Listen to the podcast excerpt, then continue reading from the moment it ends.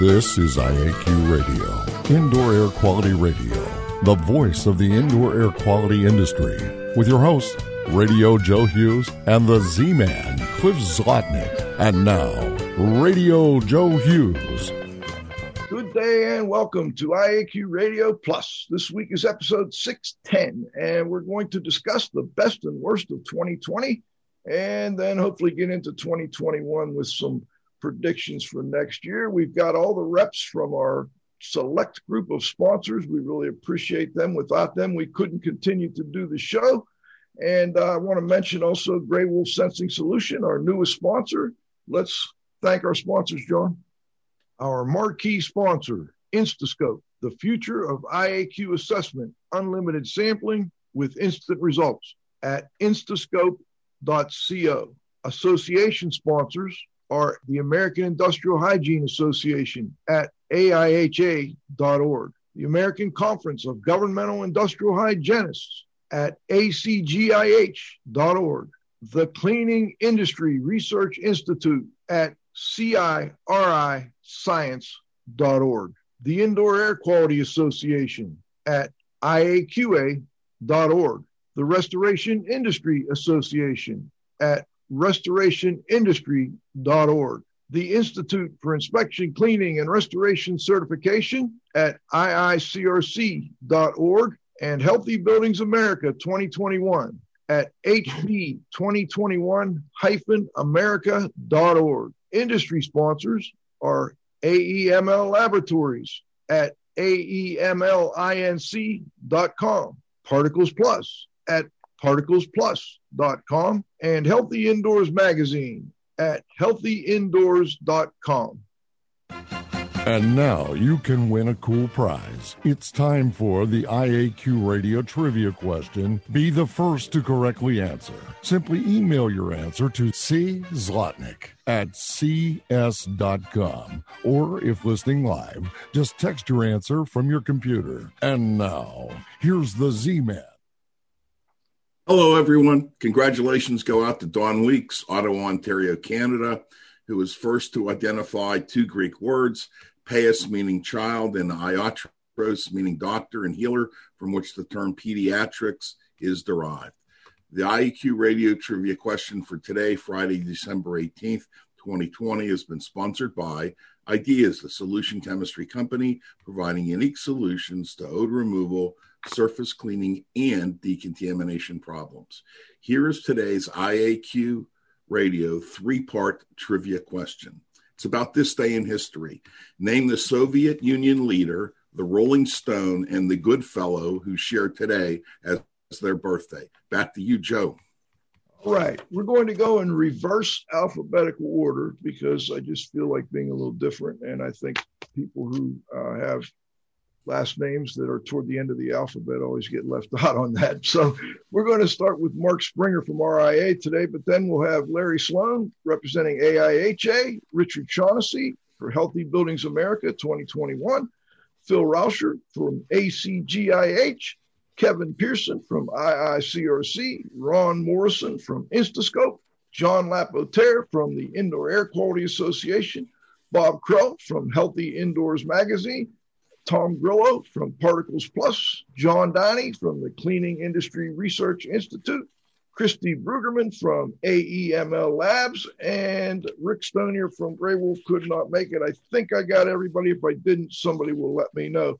All right, let's start with Mr. Springer out of Montana. Mark is the president of uh, Dayspring Restoration and also the RIA president. Mark, what's your best and worst for 2020?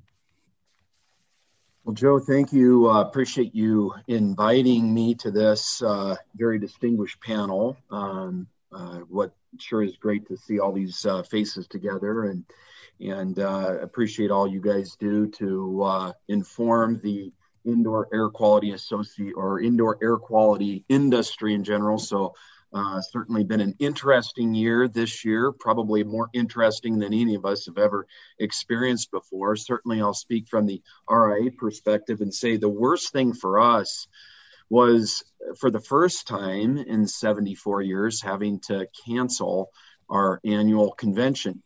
Uh, we we fought that for a while. We were uh, I remember thinking when we were first talking about this, and uh, at the very beginning phase of about March, we were uh, around 40 days out from our annual convention, and there was all this discussion about are we going to be able to have this event? Or and, and i remember saying guys this is going to blow over uh, we're to we're to be able to have our event. We're not canceling our convention. We've never canceled our convention before. The industry needs to be together. And of course uh, i couldn't have been more wrong uh, than what happened there. So that was a very very difficult decision. Uh, the financial ramifications of that for RIA are, are, profound. I mean, that's the single largest line item in our budget is our annual convention. Um, to the best side, uh, I think that that event, you know, we see that initially as a negative. Uh, ultimately, I think there was a lot of positives that came out of that. I mean, for one, RIA quickly had to shift and say, okay, we can't have a business model that is so dependent on an annual convention. And so we had, in a lot of ways, to pivot and to uh, make sure that we had new and fresh ways to communicate with our constituents and to be able to bring them uh, the content that they otherwise would have had um, in a virtual environment. And so we ended up hosting uh, this year not one but two virtual conventions, both of which were uh, very, very well received. I think our members got some of the best information that they've ever gotten uh, in that virtual environment, the last event being uh, here this fall. Uh, and we would never have done that had we not uh, had this pandemic. And so we were able to end up reaching a larger audience, and especially, I think, to the level of our members who might not go to a convention. A lot of times it's the owners and the general managers who go to a convention. Uh, in this case, we were able to reach a lot of technicians and mid level managers who otherwise don't get the communication from us. So that, that was really a best. Uh, but some of the other bests were really, I think, uh, just unique this year and had incredible impacts were the ways we were able to partner uh, with other players in the industry. And, and most notably with IICRC, uh, we worked together with them to be able to bring it's now in its fifth edition. Uh, we've also had the uh, American Industrial Hygiene Association join us in the uh, report on COVID disinfection to the rest, property restoration industry. And the way that the industry came together to be able to uh, assemble such a incredible resource for the industry in a way that was beneficial to the industry without some of the you know historically a lot of times there's these turf wars uh, to do that in a collaborative fashion and for the good of our members and the uh, certificates at IICRC and the constituents of the American uh, Industrial Hygiene Association was really unprecedented and, and such a great example how we can work together. There's a lot of other stuff that happened as well uh, for voice in the industry throughout the year. We could we could spend probably a whole show talking about that, uh, but uh, to respect the other people here on on this call, I will pause there. I'll end there and kind of kind of identify those as the best and the worst for 2020. Thank you, Mark. Perfect. Uh, got it just under four minutes, and uh, when we come back, I'd be curious if you could let us know how it affected your own business, and maybe uh, during this during the end of you know the second part of the show, we can talk a little bit about that. Let's go on to Larry Sloan. Larry is the CEO of the American Industrial Hygiene Association, joining us from Virginia. Welcome, Larry. All right. Uh, thank you very much. Uh, so I'll start again with the worst thing of 2020. And this is similar to Mark, having to host our annual conference, AIHCE, all virtually. That was a very difficult decision, but uh, obviously, because of the pandemic and the fact that the, uh, the Atlanta Convention Center, which is where we were going to hold our event, became a makeshift hospital. And so we had to wait until about six or seven weeks out before the actual event date in order to pull the plug because of contractual obligations. And, you know, we got a lot of heat from folks that were saying, you know, back in early February, mid February, what's going on? How can we possibly have an in person conference? And, you know, we knew even at that early date that we're going to have to pull it, but, you know, we just couldn't do anything and couldn't say anything publicly until six to seven weeks out. Again, otherwise we would have had to pay a, a ton of money on attrition. Yeah. So, you know, when we made the decision and we pulled the plug on the all uh, on the all in person, we uh, had to rely on our technology, our online platform for an all virtual event. And that created problems. It was not suitable for the thousands of people that ended up attending.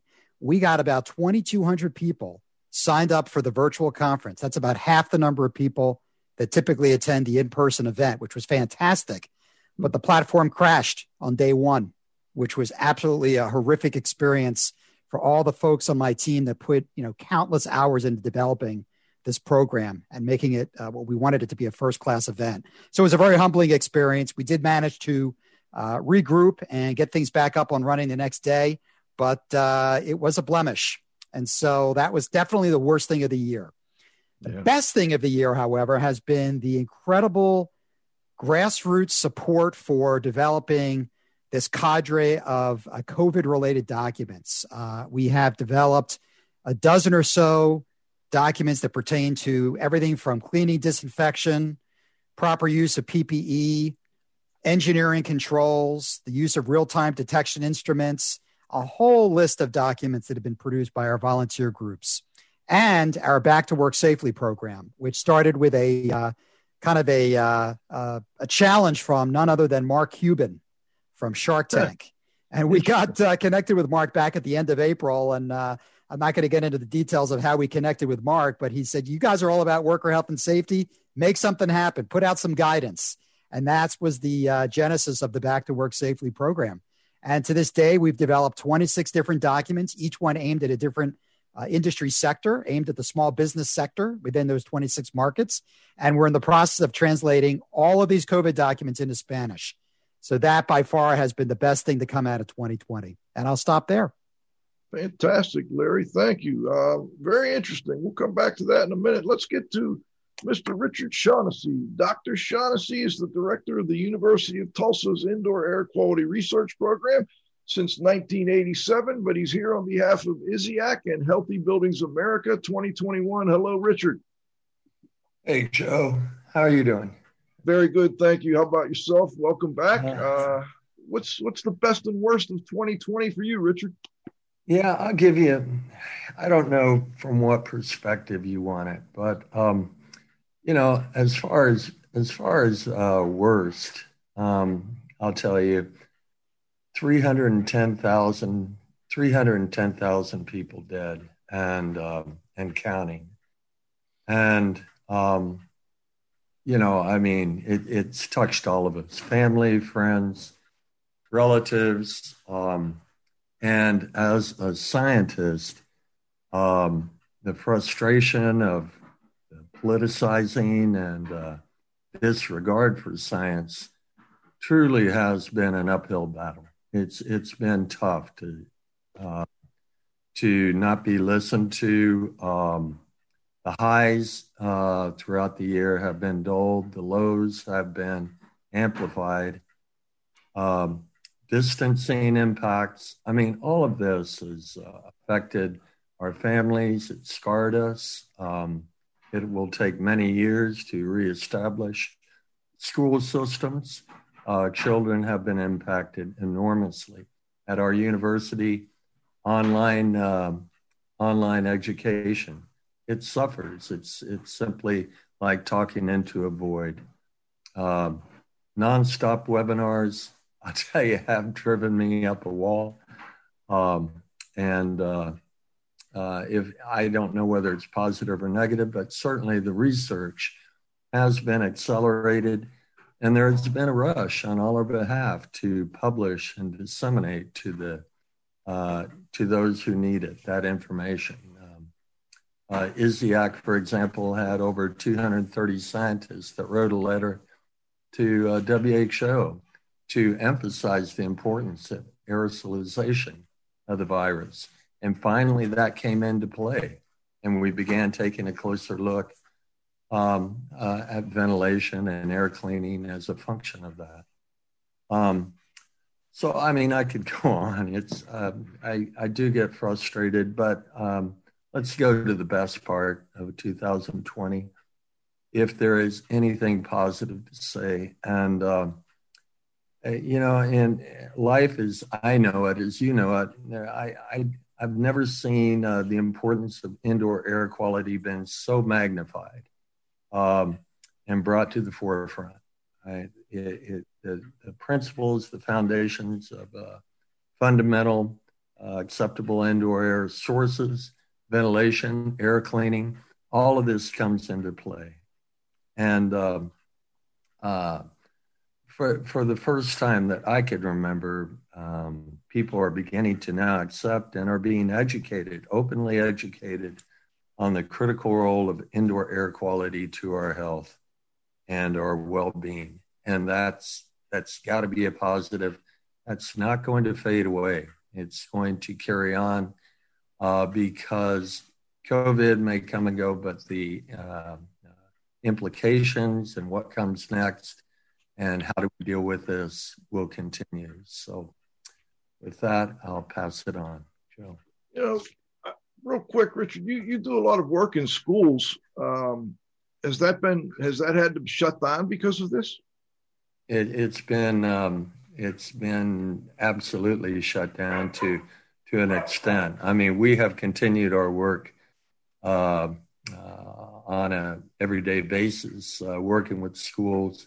Um, but really, it's been now uh, education. Uh, we were in the middle. I mean, we we've been doing studies related to viruses on desktops and cleaning and all of that, as you're aware, for many many years. And we were in the middle of a study uh, in March of 2020 where, bam, got shut down. but with that, uh, there's been a lot of time in working with the schools to prepare them for what they're going to have to face now.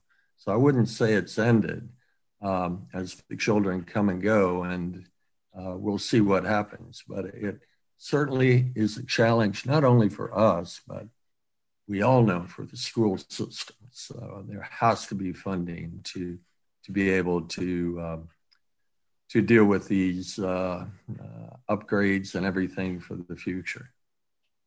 Well, that could either be a best or worst there, huh? Maybe they'll get some funding and be able to do things. Let's hope so. Absolutely. Yeah. Yeah. Well, thank you, Richard. We appreciate that. Let's uh, let's go to Philip Rauscher. He is the ACGIH Senior Director of Science Education and Publications. Philip, and yes, coming sir. to us from Ohio, right? Did I get Northern right? Ohio, the North All Coast. Right. yeah, Great thanks to have you. Yeah, thank you very much for having me. Um, so I I'll, I'll start off with worst and build from there. That that we end okay. on a good note. Uh, so the worst part is, and I think everybody's experienced it, so everybody's gonna uh, agree with me on this one. There, uh, personally, professionally, there's been that loss of togetherness you know, uh, Zoom fatigue is all too real now. We haven't got to go to conferences. We haven't got to break bread, have drinks, you know, anything like that that that builds those personal relationships. And I think it's pretty safe to say everybody's on this call because you know that's that's part of what they like about being in the industry.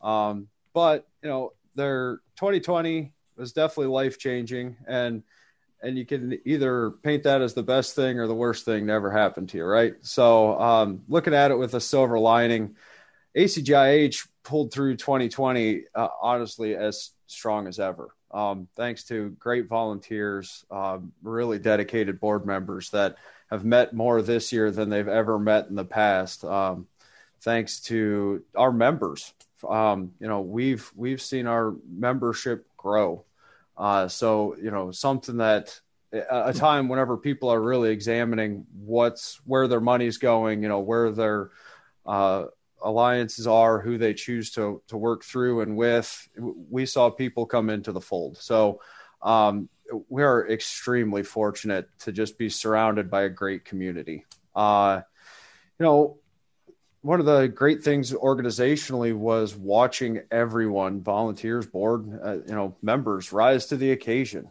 Um, you know, we worked really hard this year, uh, drank a lot of coffee, burned some midnight oil to to get the the field all of the science that they needed. Um, you know, as this was unfolding, talking to industry experts, it was uh, honestly just breathtaking from my standpoint, no pun intended. You know, as COVID's going on, uh, that you know you're on the front end before the CDC is willing to say this is aerosol. Uh, you know, there, there's aerosol transmission. We have to start doing these things.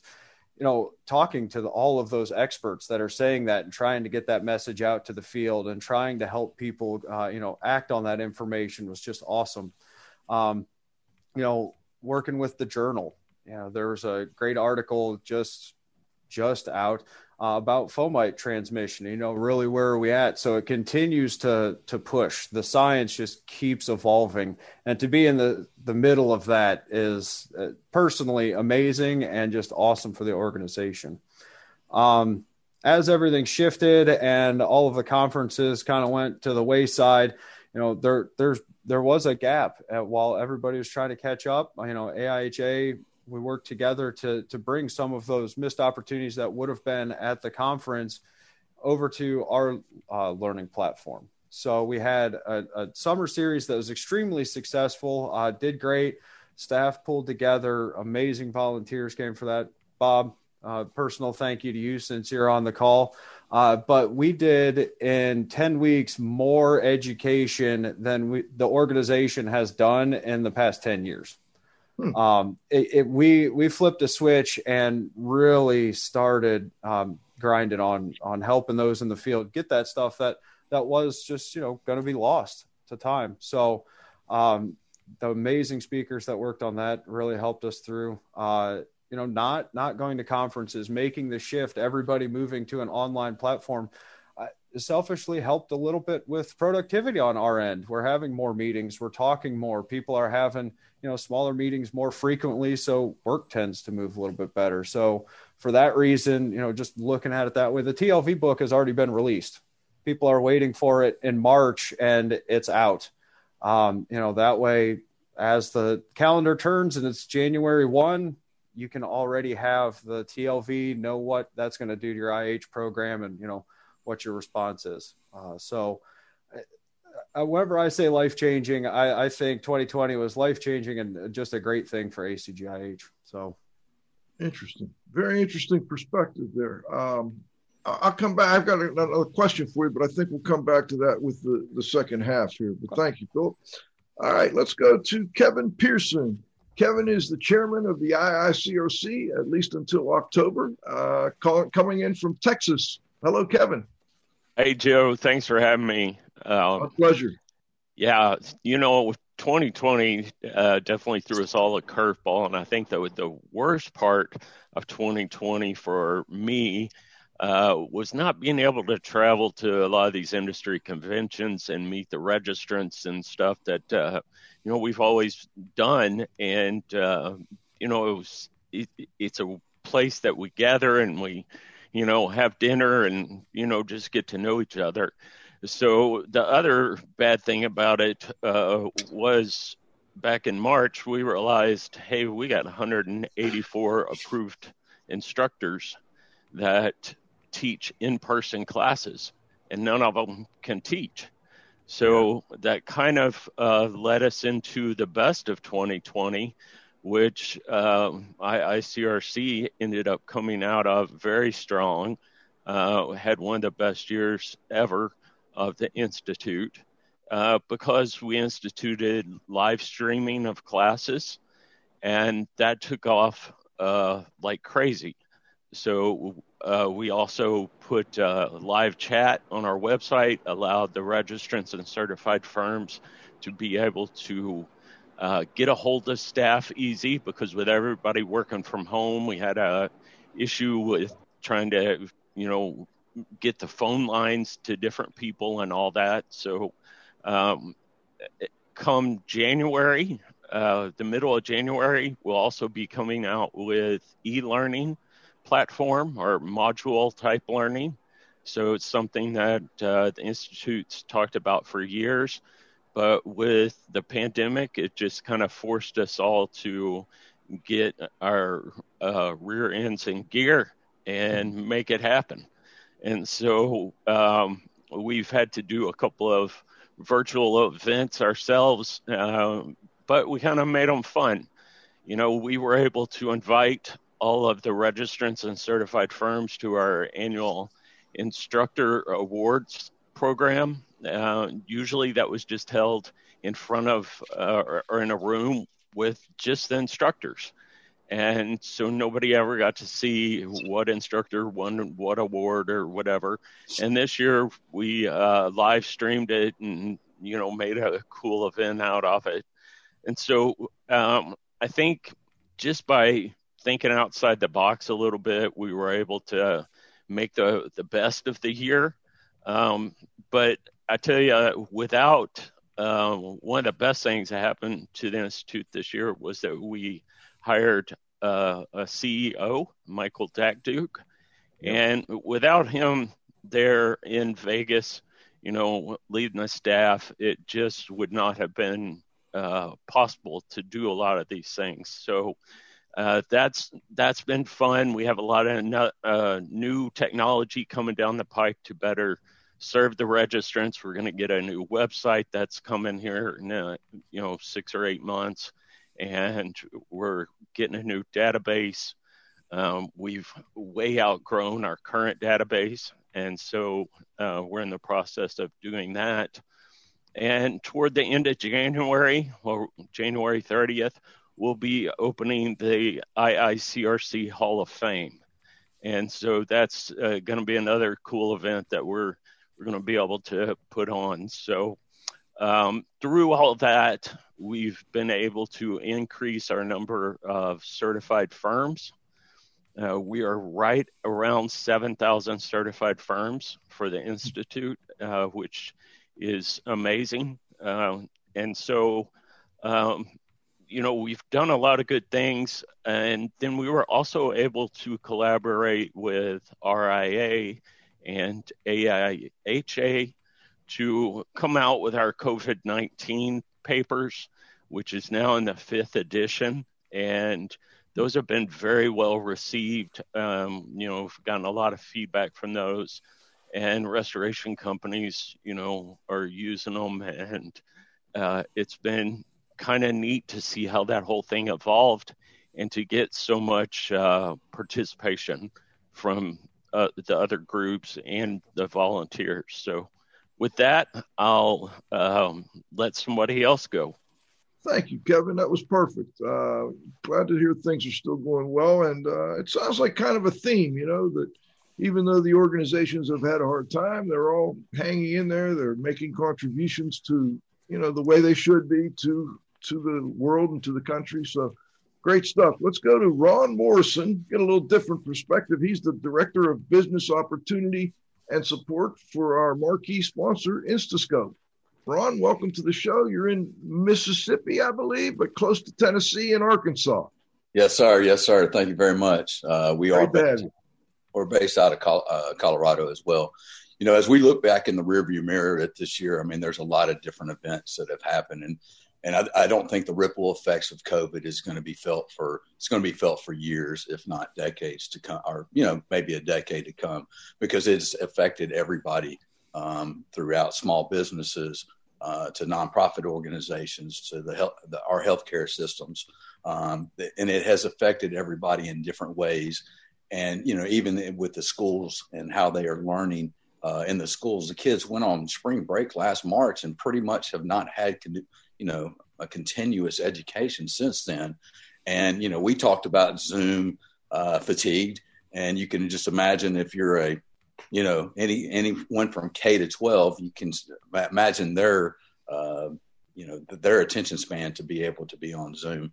And yeah. throughout this, I mean, I think everybody's going to have the same uh, as COVID has hit everybody in a different way. Um, I think that the positive thing is is because unlike us that are in the IAQ community or uh, restoration, that basically, you know, if somebody has a problem, it's a reaction. Um, and now the IAQ is uh, in the forefront for everybody. Um, it's more there. And so, with that, it has created the innovations because it's not a matter of if we will have another event like this, it's a matter of when. Um, you know, hopefully it won't be in our lifetime, but being able to identify uh, detect, you know, on mass transit and school systems, uh, helping businesses to open, uh, allowing people to understand the different things. Larry said, you know, the protocols that they have put in place and help people do it. I think everybody is working toward a common goal because usually when mankind has a problem, uh, they usually find a solution and find a solution quickly about it. And I think with moving forward with the innovations that has come through this year, um, and then for what's going to be in the future, I think that it's going to be helpful. And at Instascope, we have, uh, you know, we have helped identify a lot of things. We're working with school systems um, and states across the country um, to start, you know, having protocols to help open up uh, the schools and businesses and government facilities um, that are crucial for everybody in their day to day life. So that's pretty much a wrap on what I think, or I can continue to go on. So, well, Ron, no, thank you. I think that's a, an interesting perspective, and uh, we'll come back to you for the second half here. What I'd like to do now, guys, is take a break and thank you, our sponsors, and uh, play the halftime sponsor uh, advertisements. So we'll be back in about 90 seconds with the second half of today's uh, best and worst of 2020 show. Our marquee sponsor, Instascope.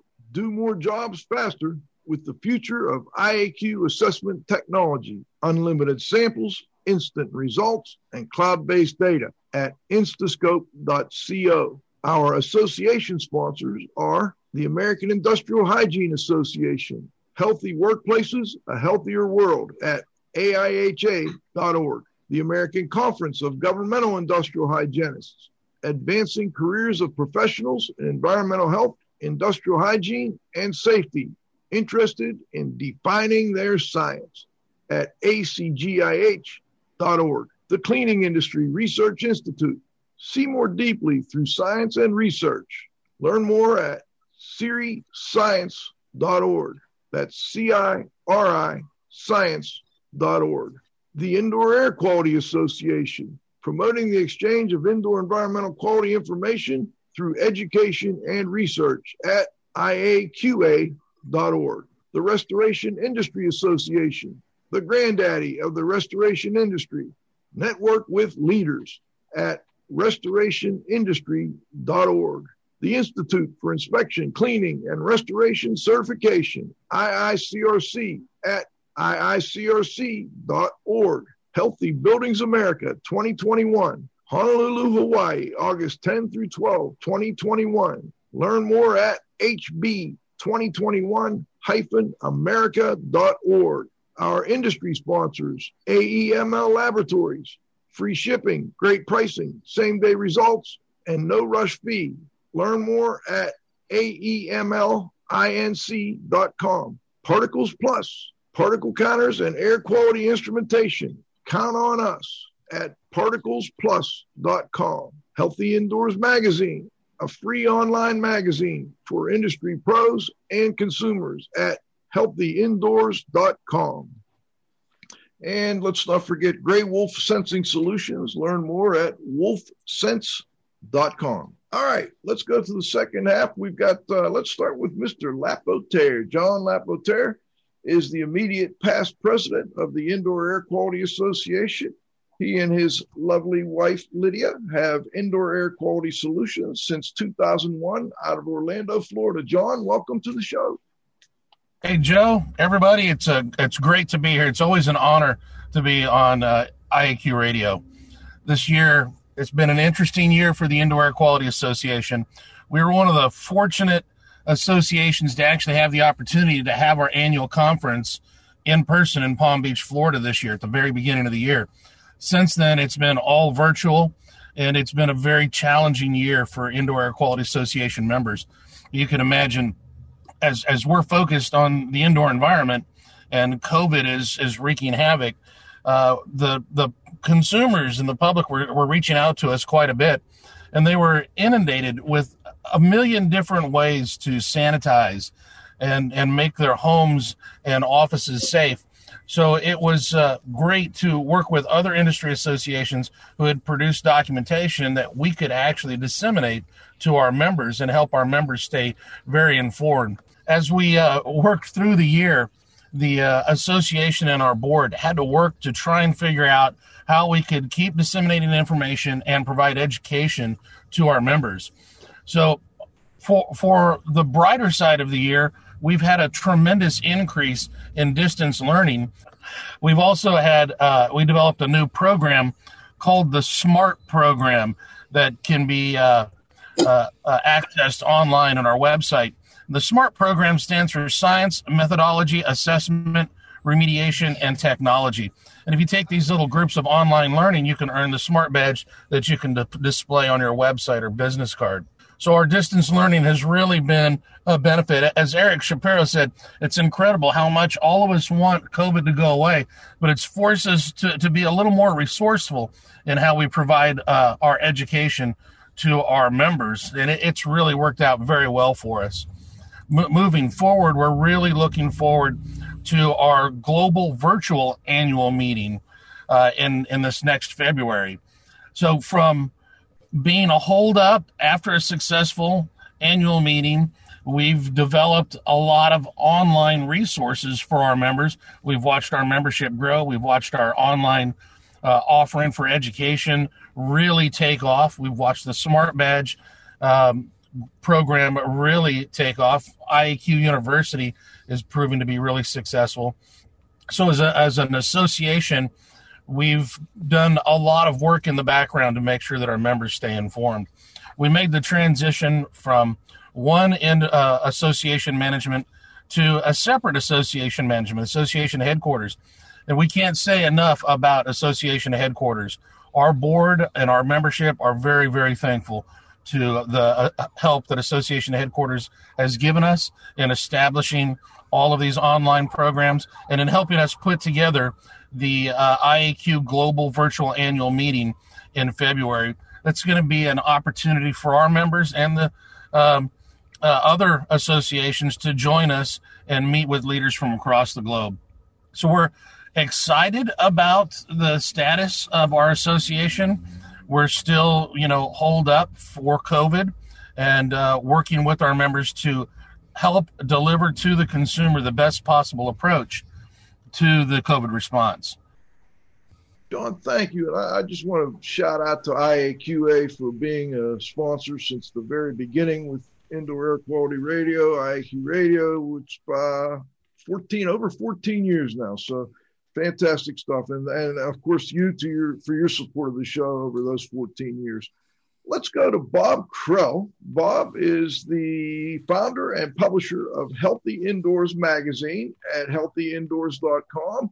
Bob's got probably four or five other hats. Uh, he's also a consultant, a contractor, and a trainer. Bob, welcome back to the show. Hey, th- thanks. Uh, thanks for having me here, Joe. Good to see you guys all. Um, I guess to, jump right into it, you know, uh, talking in terms of what uh, you know the worst of 2020.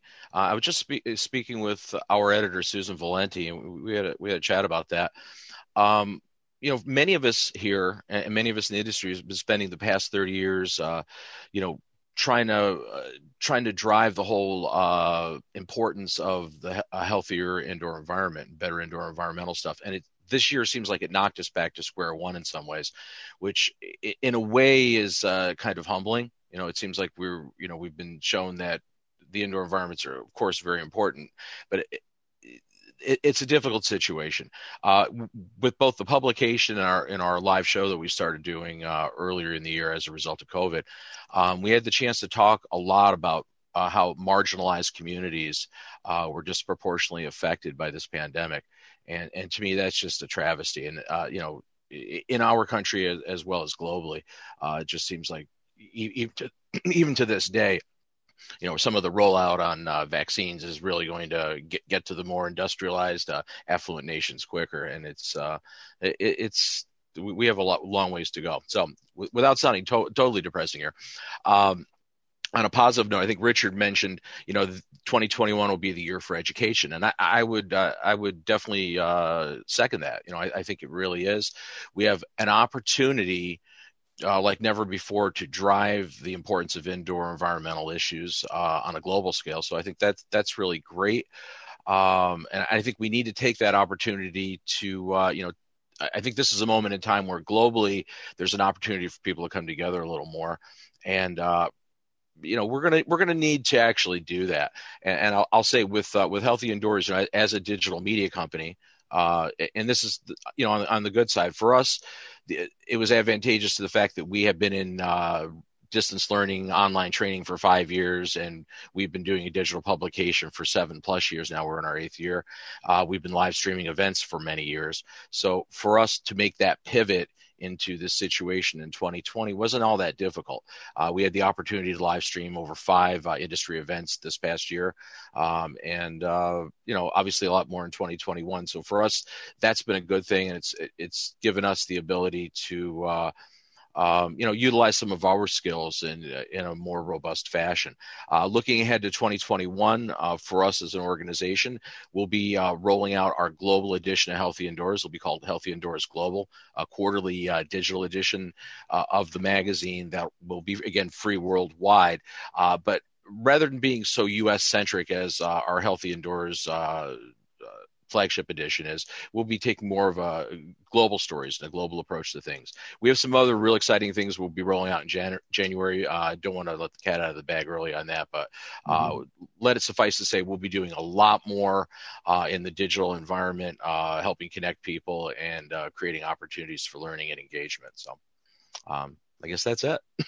All right. Well, thank you, Bob. Uh, you know, always interesting to get your perspective, and um, you've been more involved in the weatherization side of things as well. I'm just curious, real quick, how's that?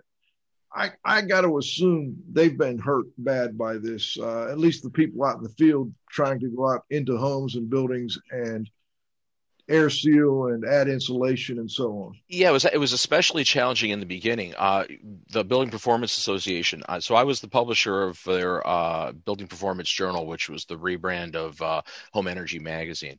Uh, and uh, so, I was, you know, I worked with them, you know, on on their digital media side with that organization, and they were scheduled to have their national event, annual event, in New Orleans, right at the apex of uh, things blowing up, the end of April.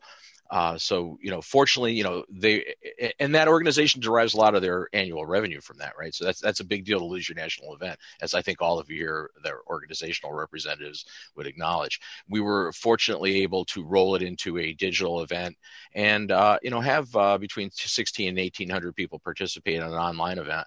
So we recovered a lot of the revenue. Uh, it was uh, relatively successful. Knock on wood, Larry. Uh, we haven't blown one up yet, so that's you know uh, hopefully, we'll we'll stay with that.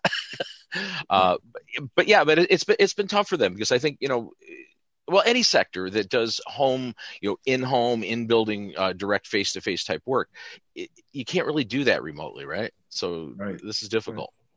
Well, thank you, Bob. Uh, always great to get your perspective. We'll come back to you for 2021 thoughts in just a moment. John Downey uh, John is also a great friend of the show. He's with the Cleaning Industry Research Institute. He is the executive director of CIRI and also a fourth generation president and owner of Downey's Carpet Care of Granville, Ohio. Welcome back to the show, John. Hey, Joe.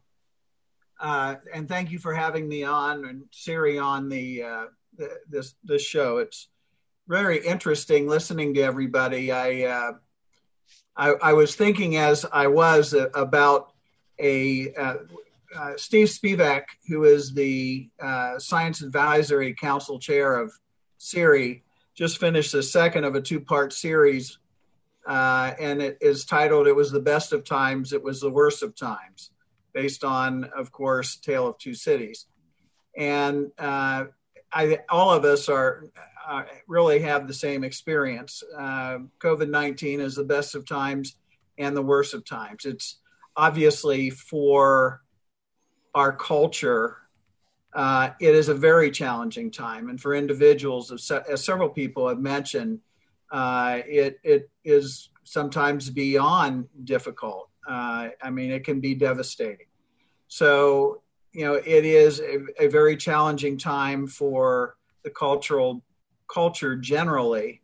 But the flip side of that is that it is a time of great, kind of in a weird way, great opportunity. And uh, it has been, you know, I, I, I've told several people this. For CIRI frankly, it's been, um, I hate to say that we profit by others' misery, but to some extent, honestly, uh, we have because we've been able to provide information being the type of organization that we are as a science research organization, cleaning science research organization, uh, we've been able to provide the information that a lot of people are looking for and we're desperate to get. And I'm, I'm going back to the beginnings of this in March and April. Uh, and uh, it, it was honestly, as, as uh, uh the series chairman, uh, Jim Harris, has said, we were just fortunate, but we were fortunate in that we were going to have a symposium in on March 31st in Cincinnati in conjunction with uh, the Experience show. And in very rapid order, that went from a um, uh, an in-person symposium about cleaning and disinfection to a hybrid event about COVID and cleaning and disinfection to a all virtual event live stream all about COVID 19.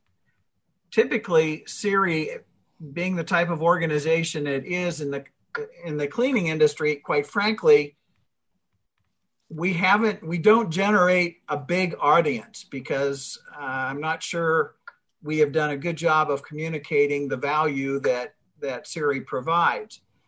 But for this, we didn't really have to communicate much of anything. We just had to put on a good uh, event, and I, I feel like we did typically we might get 50 to 75 people at one of our uh, in-person symposiums and we had nearly 1100 people attend the online uh, or the live stream uh, symposium. And then from there and, and it went very well. It, it was extremely it, it kind of it, it let people who really either didn't know that CIRI existed, or if they did know, they really didn't understand it. It gave them an opportunity to uh, kind of experience CIRI. And I, I actually, I want to, uh, one thing I'd like to do is thank several of the people on the call who were involved in, in, in their organizations. Kevin with IICRC in particular here, uh, uh, IAQA, John, your organization, and and several others. Uh, and and since then, some of the other people on this call are, are working with CIRI. But these organizations basically helped get the word out about what CIRI was doing, and it was extremely, extremely helpful uh, in in doing that. So, to some extent, I would say, as I look at it, kind of the the the good thing is how the industry and especially I think the uh, nonprofit segment of the industry and those who are, are involved in it came together and started providing really good information. Uh, put away, Mark at the very beginning was talking about how uh, there are a lot of egos that get in the way of things sometimes. People took their ego out of it and got to work and did things. And, you know, I, I guess I think that is, that's a very hopeful sign. So while we have a lot of misery uh, today, uh, you know, seeds are being planted for an awful lot of good things. And um, I think I'll leave it at that. Thank well you. Well said. John, very good. Uh, much appreciated.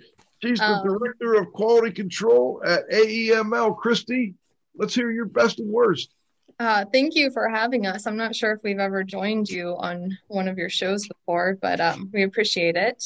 Um, after listening to everyone, it kind of seems like um, our perspective on this year is really no different. Um, definitely, we would say the worst part of this year would just be the overall theme of uncertainty. Um, uh, who would have ever thought that we would be told to stay in our homes and like not go to work, right? Um, so that was certainly something we had to adapt to. Um, luckily, we were able to stay open um, as a laboratory under the the stay at home orders we had in effect. Um, but as a lab, we definitely had some interesting challenges. Um, you know, a lot of the supplies we use day to day, like swabs and gloves, are things that were just overwhelmingly needed by the healthcare community. So that was something we had to keep in mind. Um, you know, making sure we were adequately stocked to perform our daily um, tasks, but also, you know, not hoard hoard supplies. Um, we also um, used to host um, monthly in-person classes in our laboratory to keep you know our inspectors up to date on their continuing education credits so again it seems like um, like the rest of you are saying this year really um, brought us into that online learning format um, we have a couple people here who are just incredible with getting um, an entire platform of e-learning up and running for AEML. So we were able to um, provide education continuously to inspectors so that they could meet the requirements for licensing. Um, and we're really grateful too um, for the sense of community that this brought us because we have some great customers that were willing to partner with us and provide this um, online ed- education um, just to help just to help the community really. Um, so that's great, and it also it also um, expanded our reach as a company. You know, before in person, it, it, creates limits. You know, if you can't make it to the lab or you can't be there on that day, um, you're missing out on the education. But online learning, we've been able to um, expand, you know, our offerings. So that's been great. Um, I do think we were one of the few, after listening to everyone talk, that were able to have our annual conference in person. Um, back in February, we had our winter break. Um, we were we hosted it down here in Fort Lauderdale um, right before uh, all this craziness started. So, who would have thought that would have been like the last big event we had? But we were very lucky, fortunate to be able to provide all of our inspectors with um, the credits they needed for their summer deadline um, for renewal.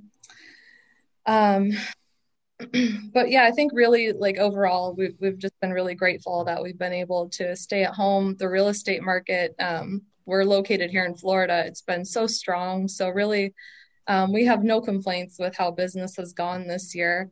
Um, we would certainly love to go back to more in-person, face-to-face contact. I know we're or itching to get to go to all these conferences um, around the country. Um, but really, just so grateful. Um, nothing to complain about here. Thank you. That's that's wonderful. And I, I, my wish for 2021 is that we will have more women and young people represented on shows like this and representing organizations out there. So um, I look forward to seeing a lot more of that. And of course, more minorities as well. It's uh, it's just uh, something that this industry, I think, and and many industries need to work on. And I'm glad you were able to join us, Christy. I really appreciate it. All right, let's go to the roundup, John.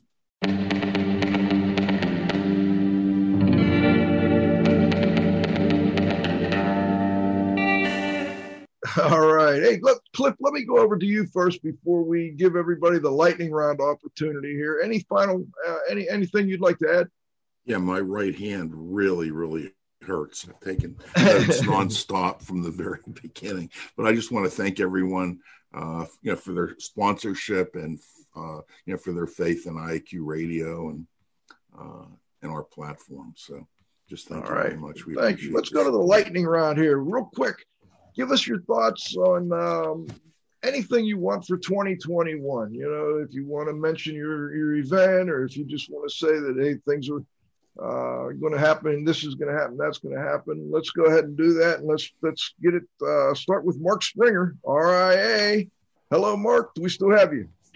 I'm still here. I turned my uh, video off there. Frank was just getting tired of seeing me in the background, but uh, 2021. So, you know, it'll be interesting to see. The only thing that I guess I would say seems to be uh, relatively certain in the property restoration industry side. First of all, we had a lot of companies that were out, you know, really pursuing this COVID disinfection service. And it was kind of like this new place for them to be able to add another service line in their businesses Um, I don't know that we as an industry have done a great job of being stewards of that. I think that there has been uh, a lot of cases where there was um, uh, maybe a, a, a, bit of a, a, over pursuit of profit there and some uh, we're going to see i think a lot of commoditization of that here in the coming year i think that's going to affect the the restorers who have been, been doing that um, maybe in areas where they weren't especially conscientious about making sure that there wasn't any appearance of impropriety there so i think that'll change next year it wasn't something in my area in montana that we had a ton of uh, because we just didn't have high case counts. Uh, but in the metro area, certainly we've heard many uh, anecdotes about that. Uh, the other thing I think that will be really interesting will be to see uh, the continued consolidation in the industry. There's a lot of uh, property restoration companies that have been deeply impacted by COVID in a number of different ways. One is keeping their staff, they've had to have layoffs. Uh, there's been a decline in many areas in claims because uh, frequency has dropped in many areas as people are, are hunkered down in their homes. And so I think there's going to be a lot of thinning of the operators, maybe that didn't have good business practices or didn't have uh, really robust lead sources. So that that will be one element of consolidation, and then probably the other element of consolidation is going to be the continued emergence of private equity in this space. Uh, we've seen so much happen with the big players who now are pursuing a lot of the smaller independents, and certainly there's dozens and dozens of private equity companies right now that have a thesis around property restoration and are trying to find any deals they could get done. So uh, I expect that that consolidation will be uh, continuing to accelerate next year, and we'll see a lot more of that. Very interesting. Very interesting. And thank you, Mark. And we appreciate you joining us. Let's go to Larry Sloan, AIHA CEO. Hello, Larry. Hello. So I'm going to switch gears and talk about it from a public health perspective. All right. And I would say the first thing that I would uh, offer up is, you know, with the rollout of the vaccine uh, and how that's all going to go, what's the role of the occupational health professional going to be?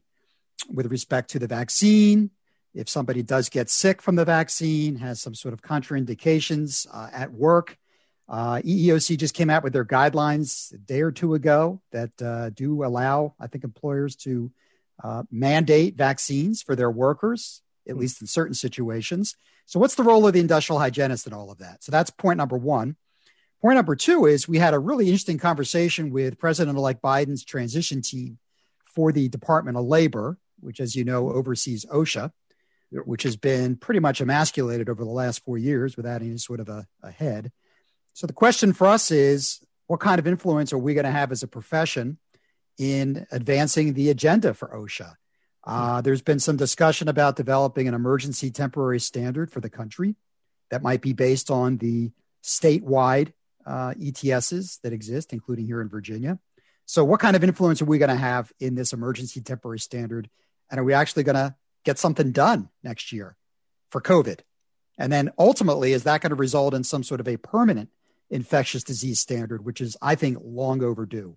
So there's a lot of exciting ways that the industrial hygiene profession can plug into that discussion. And then my final point is kind of more holistic is after COVID is hopefully a distant memory, right? And it's no mm-hmm. longer front page news how do we maintain worker health and safety as a front page news story? How do we insert ourselves into the public's narrative so that they don't forget about things like PPE or N95s and all the precautions that everybody has to take right now from a public health perspective? This has been a black swan, gray rhino, call it what you wish, an event for the occupational health profession. How do we leverage this and how do we build upon this in the years to come? Fantastic. I'm, I'm so glad we're doing this. I, I wasn't sure how it would go, but so far, excellent. Let's move on to Mr. Shaughnessy, Dr. Richard Shaughnessy. Richard, thoughts for 2021 if we still have you? Hey, Joe. Yeah, yeah. I'm here. Um, you know, as depressed as I sounded related to 2020, um, I'm just as much the opposite with respect to 2021 as you know, uh, my priorities have always been, um, as a scientist, uh, looking toward applied science and uh, trying to translate that and disseminate it into practice and get that exchange going. And, and uh, you know, scientists in the past year have been entrenched in new directions related to indoor air quality.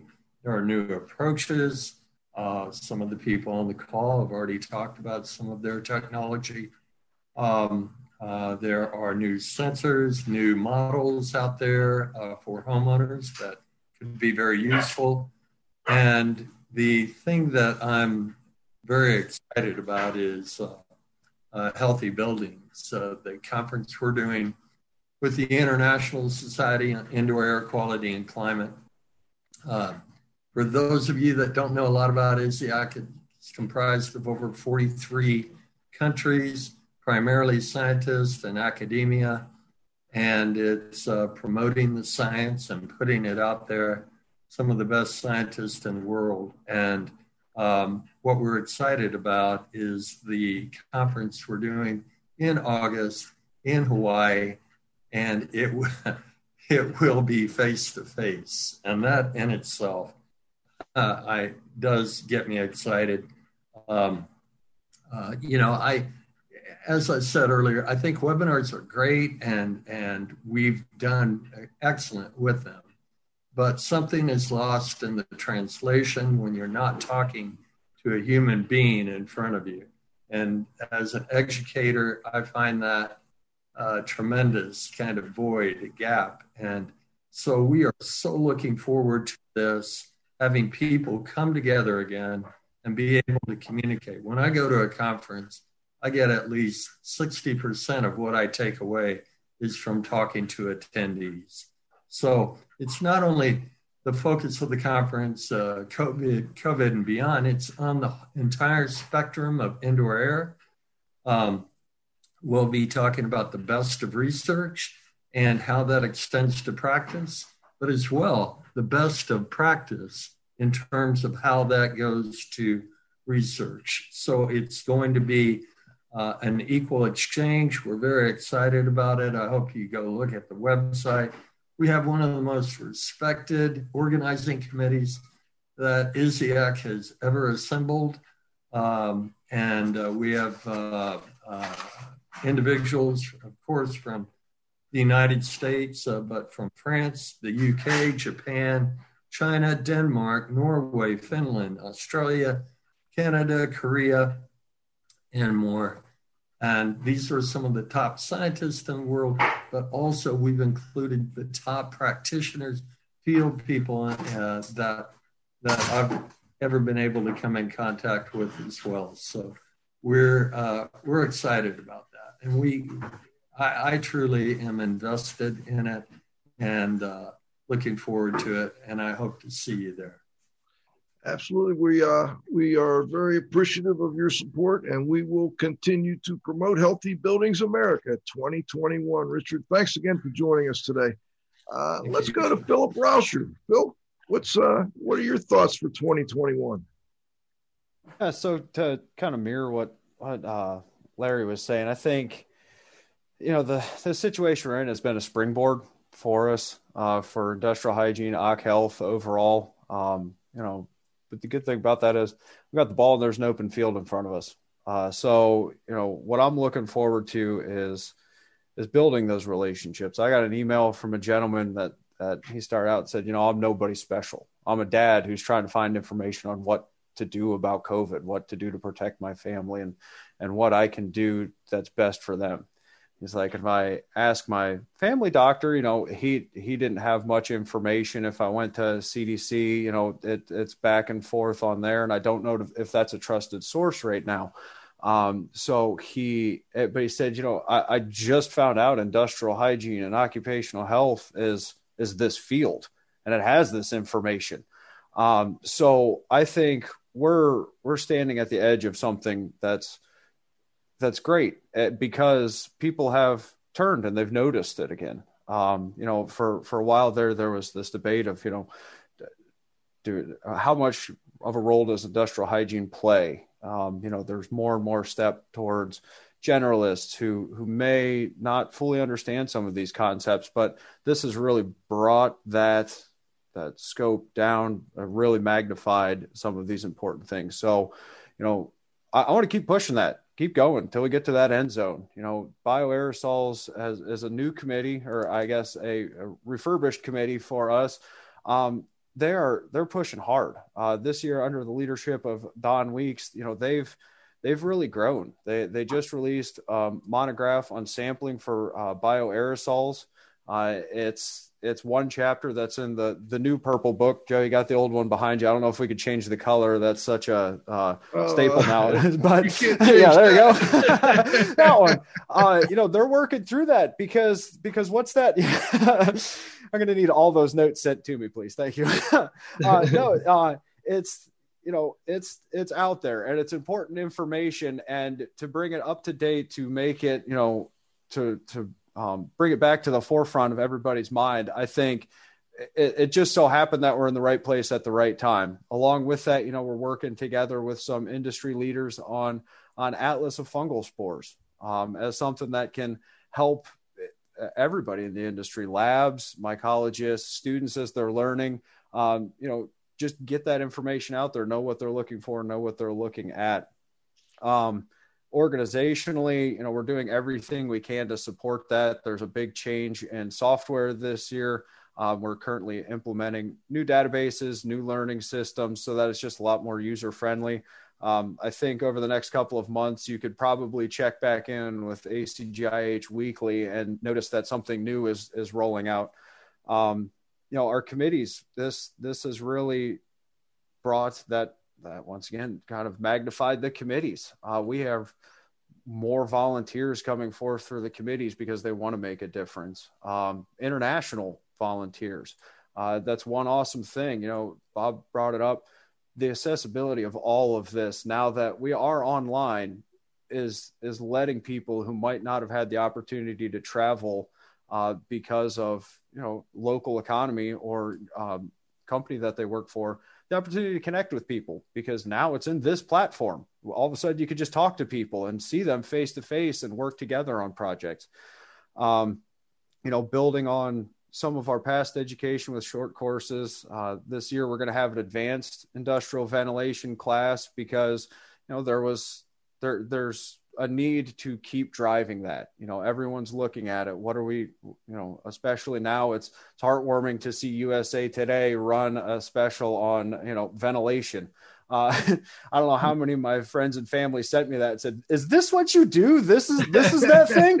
And so all of a sudden, yeah. so it, it's it's been great to to get the spotlight for all of a couple seconds. So you know, pushing forward with the bioaerosols. Um, you know, just just helping everybody in the field. Now now that this this has been turned on us, I think that we're in a great position to really be able to to keep the momentum uh, and and just help people understand it better that might not have uh, been a huge fan of uh, the industrial hygiene field in the past. So. All right. Well, thanks again for joining us, Phil. It's it's great to have you, and uh, you know it's been an interesting show. Let's go to Mr. Ron Moore. Oh no, Kevin Pearson. IICRC chair. Can't forget Kevin down there in Texas. Thanks, Joe. Uh, yeah, so 2021, I think we're going to be uh, concentrating on what our new CEO, Michael Dakjuk, has put into place in our strategic plan. And it really involves around technology and the use of that and upgrading our current technology. If you've been around the Institute uh, at all for any length of time, you know that we've in the past always seemed to be behind technology. So we're uh, trying to catch up to, to today's standards. And uh, the other thing is um, we really wanted to concentrate on our international registrants and certain, you know, the certified firms that we have internationally. And one of the things that we're doing in that realm is uh, uh we've gone out to Standards Australia to try to get uh, a couple of our standards uh, recognized by them. Hmm. And that's uh, the S500, the water damage standard, and the S520, the mold uh, standard. So um, we're in the process. We've su- submitted our application. We also had over 150 letters of support that were sent in from our registrants down in Australia and New Zealand uh, mm-hmm. to Standards Australia to kind of uh, make this happen. So we're we're excited to see where that's going to go. And then our third part of our strategic plan is customer service. And we've uh, kind of implemented that with our live chat. And, you know, we, in, in years past, customer service had been lacking. And one of the things that we really wanted to concentrate on was getting people uh, the certifications when they need it and when they expect it. And so, uh, lastly, I will be also bringing back uh, chats with the chairman, my little radio show or whatever you call that thing that, that we put together. I think it was more comedy than than anything, but uh, but we we did have a lot of fun, and hopefully people learned a little bit something about the institute too. So we will be bringing that back in January. Kevin, thanks again. Thanks for joining us and and, and for your uh, support of the show. You guys really we really appreciate it. Let's go to uh, Ron Ron Morrison, Instascope. Let's uh, get your thoughts for 2021, Ron. If we yeah we still have you. Yes, sir. Um, well, hey, we're getting one day closer to being back to normal. Hey, as every day goes by. There you go. Uh, there you go. You know, I do agree with Larry uh, talking about the the, pro- the protocols for indoor health uh, for basically everybody um, is now in the forefront. I think that in 2021 there's going to be a, a, renewed interest in that, and with all the collaboration with everybody to coming together um, and providing solutions for everybody, uh, and it being on the forefront of everybody's mind throughout there. I do think that there's going to be a little bit of a, a bump. Uh, in there because you got to think of all the buildings and businesses that have been shuttered through all this time. Uh, mm-hmm and they have been maintaining those buildings. And we all know what happens when that, happens. you know, there's going to be a little bit of a, uh, I think a little bit of uptick in work for people in the restoration business and the IAQ community um, as those businesses open or the buildings get back to normal um, because it's kind of out of sight, out of mind right now uh, with a lot of people. Um, on the Instascope front, we have uh, some major stuff that we are working on right now. Um, hopefully, that it will be uh, uh, in the first quarter of next year uh, it will be released of what we're working on once the once all the scientific uh, data is analyzed and peer reviewed. Um, that we're looking, you know, getting closer and closer um, to a true indoor health um, speciation uh, in real time. So that's something that we're really looking forward to. Put a lot of research and a lot of money into it, and um, hopefully that will be you know that will be a new innovation that will come out in the in the first quarter of next year so fantastic ron. Great to have you on and uh, we look forward to talking again. Thank you. All right let's go to mr Lapotaire. John Lapotaire i think he's still with us but um, actually i just got my computer back up. It took all of an hour and a half for it to update and do whatever it needed to do. Uh, do we have mr Lapotaire still with us? Uh, i am here. There he is. Okay, John, 2021, buddy. Yeah, looking forward to it. Looking forward to putting uh, 2020 behind us. Uh, it, has been a tough year for a, a, lot of people, but for the indoor environmental practitioner, um, this year has been by far the busiest year we've ever had. It, it's interesting that our year has been substantially slower on the restoration side. And the theory behind that, when we talk to a lot of the restoration contractors, is that with everybody staying home, if you have a flood, you catch it so quickly that you don't need professional restoration. Yep. So a lot of the restoration companies literally have people sitting at home, they're running skeleton crews. But for the indoor environmental practitioner, with people stuck in their homes, they're recognizing things. They're they're filling their homes with people for a longer period of time and realizing that there are issues with their homes that they need to find somebody to fix. And as they weed their way through uh, the myriad of people that are possible uh, professionals that can can provide correction and direction, they end up making their way to people that are in the indoor air quality field as a profession, and we're able to help them work on things from as simple as housekeeping to ventilation, their uh, filtration, it's it's amazing how much people take for granted when they're not at home that often. People that are in their offices today, uh, and in Florida, we have quite a few people back in their offices working. They're extremely concerned about their ventilation and their ventilation rate and the condition of their their air conditioning systems. So for us, it's it's been very busy. It's going to be very busy for the Indoor Air Quality Association members going into 2021. We're looking forward to expanding our online education to include more building science and more air conditioning and more infectious disease. And we hope to start next year off with a wonderful global uh, virtual annual meeting in February. But uh, it's it's been a tough year, but I think it's also been a, a, a, pretty good year for us as an association with association headquarters. So moving into next year, uh, you know, we're we're on the ground running and ready for uh, more online education and disseminating much of the information that we've talked about on this program to our members. One of the things that we want to make sure that our members understand is that we are a clearinghouse for vetting and providing the leading information when it comes to things like COVID. So we're excited about 2021. Thank you, John. Always great to have you with us. Let's go to Bob Krell. Hey, Bob Krell, what do you think? This ought to be interesting. 2021, oh, Bob. Yeah. Well, I mean, first off, I, I think, you know, it's incumbent upon all of us, right? And organizations, right? All you know, all of you associations and professional organizations, you got to think outside the box in 2021. Uh, if anything, this COVID pandemic illustrated the fact that you know business as usual sometimes can get upended, and uh, things that used to work don't necessarily work going forward. Uh, many of you mentioned in, in your in your spiels, uh, you know, the uh, the uh, Zoom meeting fatigue, right? We're we're all experiencing that. I mean, maybe I'm jaded because I've been doing Zoom for five years, but uh, the reality is that we need to communicate in different formats and unique ways uh, to, to reach our audiences. And and again, I, am not so sure that all all of the uh, the ways we've been doing things over the years is the way to do that. The other thing that I think is really important is that uh, this COVID nineteen pandemic um, introduced the world's consumers to our industries collectively, right? Um, p- consumers have never been so hyper focused on indoor environments at least not in our, our lifetimes. Um, so this is a great opportunity, right? This is an opportunity. It's a challenge uh, we need to continue to engage the general consumers globally.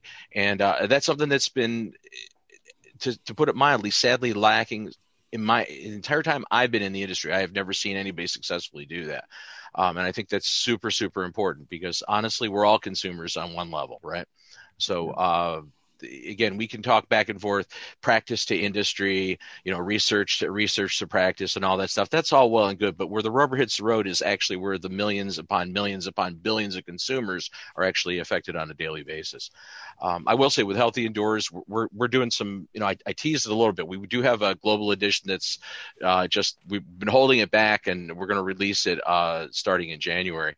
Um, but we have a lot of other stuff that we're going to be doing to that same end of uh, creating engagement opportunities uh, on a global scale uh, to be able to engage academia, the professionals in the industry, and most importantly, the end consumer. So um, that's where we're at. Try to get some sleep too in 2021 if possible. Yeah, why not? Why don't you sleep a couple days here and there, Bob? I don't know how you do it, buddy. Thank you, Bob. Really appreciate it. Let's go to Mr. Downey, John Downey. CIRI Cleaning Industry Research Institute. Uh, John, what do you think? What do you see for 2021? Well, once again, thank you, Joe. Um, in 1993, uh, Dr. Michael Berry wrote a book. The name of the book was Protecting the Cleaning, or excuse me, Protecting the Built Environment, Cleaning for Health. In the book, uh, Dr. Berry described the value of cleaning for public health purposes. And he went all the way back to, well, back hundreds of years to where we came to realize uh, that uh, things need to be clean if we're going to stay healthy. And if we uh, keep things clean, we will be healthier. Berry's book kind of, for a lot of us, opened our eyes to a different vision for the cleaning industry but since 1993, that vision is mostly, to a large extent, has been uh, unrealized. And what Bob just said a, a second ago about the consumer, I think is really important. Part of the reason it went unrealized is that we did not reach out to the consumers or the consumers did not see the cleaning industry. Very good. Yes. Uh, consumers did not see the cleaning industry uh, as a part of um, consumer health. Uh, you know, basically, everybody looks at cleaning as uh, an appearance issue. We, if it looks clean, it is clean. If it smells clean, it is clean. But that's not always true. And the thing about the pandemic is, I think it made a lot of people realize and recognize that uh, cleaning it there there's more to cleaning than um, uh, a superficial look at it would suggest. So as i think of 2021 i, I think of uh, it being an opportunity another opportunity uh, for the cleaning industry to to some extent redefine itself as a um, I don't want to overplay it, but to some extent, we're important contributors to public health, and we need to uh, conduct business in a way that is responsible. And if we do that, I think we will uh, we we will gain a level of prestige that the cleaning industry has really, at least in the United States, has never had. Oh, one other thing, real quick. I just want I would just want to add on Healthy Buildings 21. Uh, CIRI is the host organization for that. We are focused on practitioners, including contractors, and um, and and I want to say that, and I've been working with Richard and Carrie Kinney and the rest of the uh, organizing committee on healthy buildings, and this is going to be special. And I I really hope uh, that we can get behind this. And and especially when i say we i'm talking about people involved in the process of cleaning and disinfection and restoration and remediation. Because that is you know where ISIAQ, where these academic researchers gain, can can do really good things is if their research connects with the needs of the people that actually do work in the field related to indoor air quality, indoor environmental quality. So I'm sorry, I went a, a little bit over, but uh, no, that's very well said, John. We appreciate that. Hey, let's let's wrap it up. And I, I'm glad we did it this way. Christy Brueggemann. Uh, Christy, I hope you're still with. Yeah, I see that. Yeah, okay, yeah, I'm still here. I, I want you to give us your 2021, but before we go, I want you to think about and let me know. And maybe you can't do it on the spot like this, but how do we get more people like you involved in this industry and in the leadership of this industry? Oh wow. Um, so I'll just be honest, I completely fell into this job um, right out of uh, my undergraduate degree, and I had uh, plans to work in the healthcare industry. In fact, I, I did um, go back to nursing school, and I worked as a intensive care nurse for two years, and have since um, you know, I, I kind of thank my lucky stars sometimes. I came back to the lab um, exact just about uh, two years ago. So I kind of um, was able to not work, you know, as a frontliner pretty much during this pandemic. Um, uh, I, I honestly think that, like most of you have said, that um, this isn't an industry that most people really understand what we do or the importance of it um, and and really this pandemic has done us all a favor by um, shedding light on how important we are. Because um, i mean my 2021 predictions i think um, i mean we all have our own personal opinions on whether or not we should get this vaccine if we're lucky enough to have the choice to um, whether that means you know um, being required to by employers or even having it available. I do think that with the the invention of this vaccine, a lot of people are going to feel more comfortable going out into spaces with crowds of people. Um, but with that, it's also they still want to feel that extra layer of security and know that the ventilation is um, adequate in rooms. Um, and I think that's going to really give our industry a strong 2021 and beyond because I really do think um, standards or, or, or um, minimum standards are going to change for um, large gatherings. Um, and I know everyone here talks about how excited they are to travel to like these healthy building summit. And um, but we're all humans. We all have our own uh, unique circumstances, and whether you have family that's immunocompromised or you yourself, you know, feel un- unsafe in a certain way, you're going to want to show up to this conference and, and feel safe, right? So I think um, even us as individuals, um, it's made us feel a little um, like we're working in an industry that really does have uh, great value to ourselves and others. Um, so to answer your question about how to get more younger people involved, um, I think it I think it starts with education um, in universities because I I, I just um, I graduated 10 years ago and I, I, don't remember learning much about indoor air quality when I was um, studying biology. So um, I think maybe if more advertising were done um, at that level, it, it might, you know, attract um, a new wave of uh, practitioners. And maybe even if we get into the high schools and start to, you know, I know AIHA and other groups have programs where you know, they have science fairs and AIHA or others provide judges for the science fairs, just so people, you know, get to know who we are and what we do. I agree. That's great stuff. And I think, I think even now students, um, I mean, their lives have been upended too, right? Like how, how yeah. do you explain to a young child why you have to sit at a dining room table and go to school now? You can't go to a classroom. So I think that there's a level of understanding now that, um, that would open the doorway to explaining, you know, how viruses can be transmitted, you know, through air sometimes, um, and that might uh, reach a you know younger generation as well. Fantastic! Thanks for joining us today, Christy. I want to thank, thank everybody. Before we go, the Z Man. Final thoughts. Thanks, Joe. I have two final thoughts that really I didn't have before the show, but I, I got during the show. Uh, the first one, I think, is a response to what John Downey said. And, you know, the public doesn't understand what we do. And, you know, it's kind of our job to explain to the public what we do. John, I think what we do is provide labor. And that's really about all we do. And as part of uh, providing this labor, we apply products. And I believe that the products is are what makes uh, the, these homes safer. Uh, it's what removes the soils and so on and so forth. So I think it's really incumbent on the big product manufacturers, the Procter and Gamble's, and these other people that make the soaps and make the detergents and so on and so forth.